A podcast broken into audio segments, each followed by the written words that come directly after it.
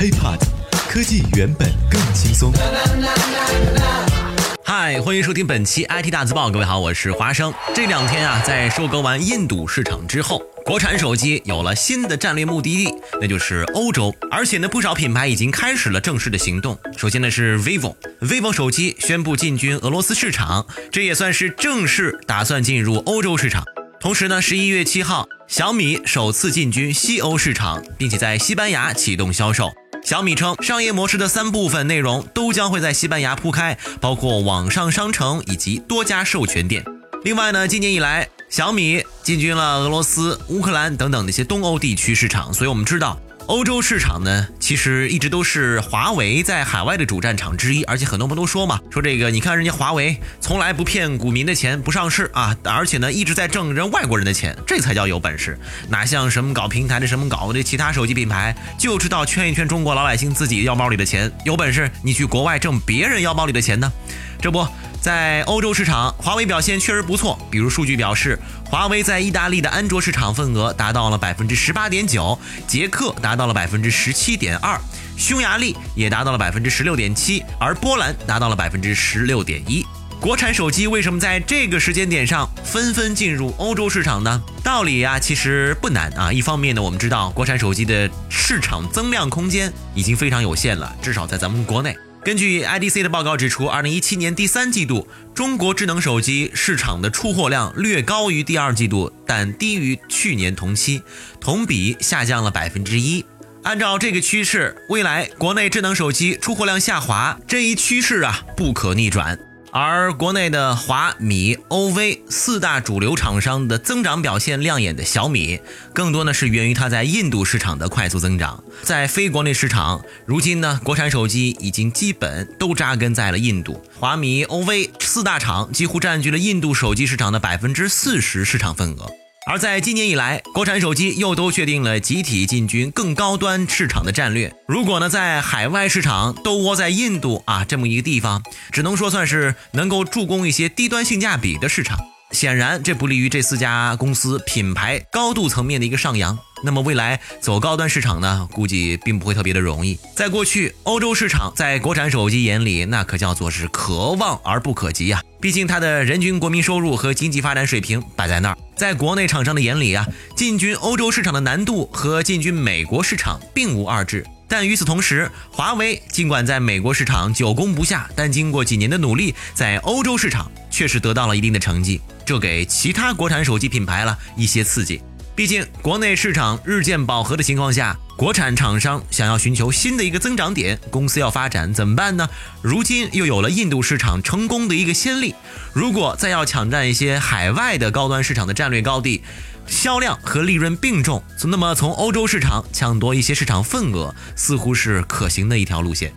这说的怪好啊，但是国产手机在欧洲真的能够复制印度市场的成功吗？说实话，华生觉得难度还是有的。一方面呢，欧洲市场有一个很大的地域性特点，就是地广人稀，而且国家忒多，市场极度的分散又特别的割裂。看看现在欧盟内部的样子就知道了，而且人均收入又较高，性价比的打法呀，说实话不一定能够奏效。整个欧洲由于国家众多，不是一个统一的市场，那么这意味着国产手机需要从一个国家到另一个国家逐步的推进。但是呢，我们都知道不同的国家之间国情不一样，法律政策、税负条约都不同，包括还有用户的习惯，什么不同的语言啊、市场环境啊，包括本土化的竞争啊，这些难度如果你想在那里做本土化，可想而知。那么就意味着在其中某一个国家的成功经验，可能换到隔壁的一个国家却很难复制。其次，在欧洲的智能手机市场基本上呢都是被 iPhone 和三星所垄断。苹果二零一七年第三季度的财报显示，它在中国市场增长了 百分之十二， 美国 百分之十四，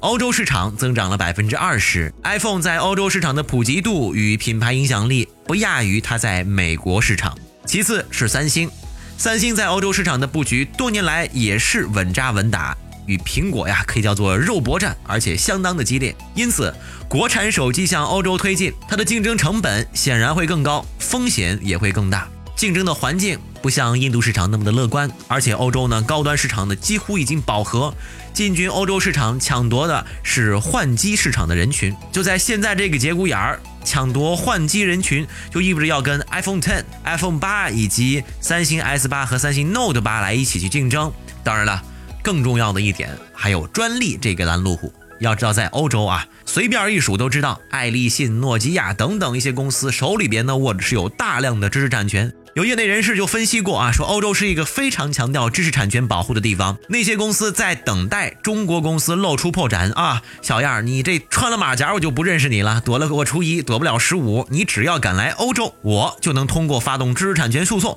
来敲打你们。当然了，在专利层面，我相信国产手机既然已经打算进军欧洲市场，估计已经有所储备了。比如说小米已经提到了，他这几年申请了 一点六万到一点八万项专利，在全球各地共有四千八百多项专利，包括从英特尔和诺基亚收购回来的专利。可以说进军欧洲市场需要做好专利储备、渠道铺设、营销体系的建立，包括和各个国家国情政策的了解等等，这都叫基本功，这是品牌立足的先决条件，也是一个很漫长的推进过程。而且用户群小，规模不大，这意味着进军欧洲市场可能面临着前期需要高投入但却要低利润甚至入不敷出的困境。事实上，国产手机进军欧洲市场，一方面是冲击高端市场焦虑心理带来的，因为如果国产手机在欧洲这样相对高端的市场能够打出影响力，对于全球知名度的提升也是有很大的帮助，也可以将国际品牌影响力反哺国内，带动他们的品牌溢价的提升。想想好像华为这两年呢就是这么干的。另外来说，进军海外是必然要走的一条路，毕竟呢厂商们需要寻找新的用户群和新的市场空间。但从目前来看，国产手机进军欧洲市场有它的机会，毕竟呢华为在欧洲市场也算是一个呃经营不错的一个样本。但是综上所述，风险还是要大过于机会，国产手机想要复制在印度市场的成功并不是那么的容易，失败的几率呢呃也是有的。所以呢我们不妨这么考虑，国产手机如果能够在欧洲生存下去，其实某种程度上就已经意味着他们的成功了。 OK， 以上就是本期的 I T 大字报全部内容。如果想和华生取得更多的交流，可以添加我的个人微信，就在节目简介备注当中，也欢迎大家关注我们的喜马拉雅账号。我们下期再见，拜拜。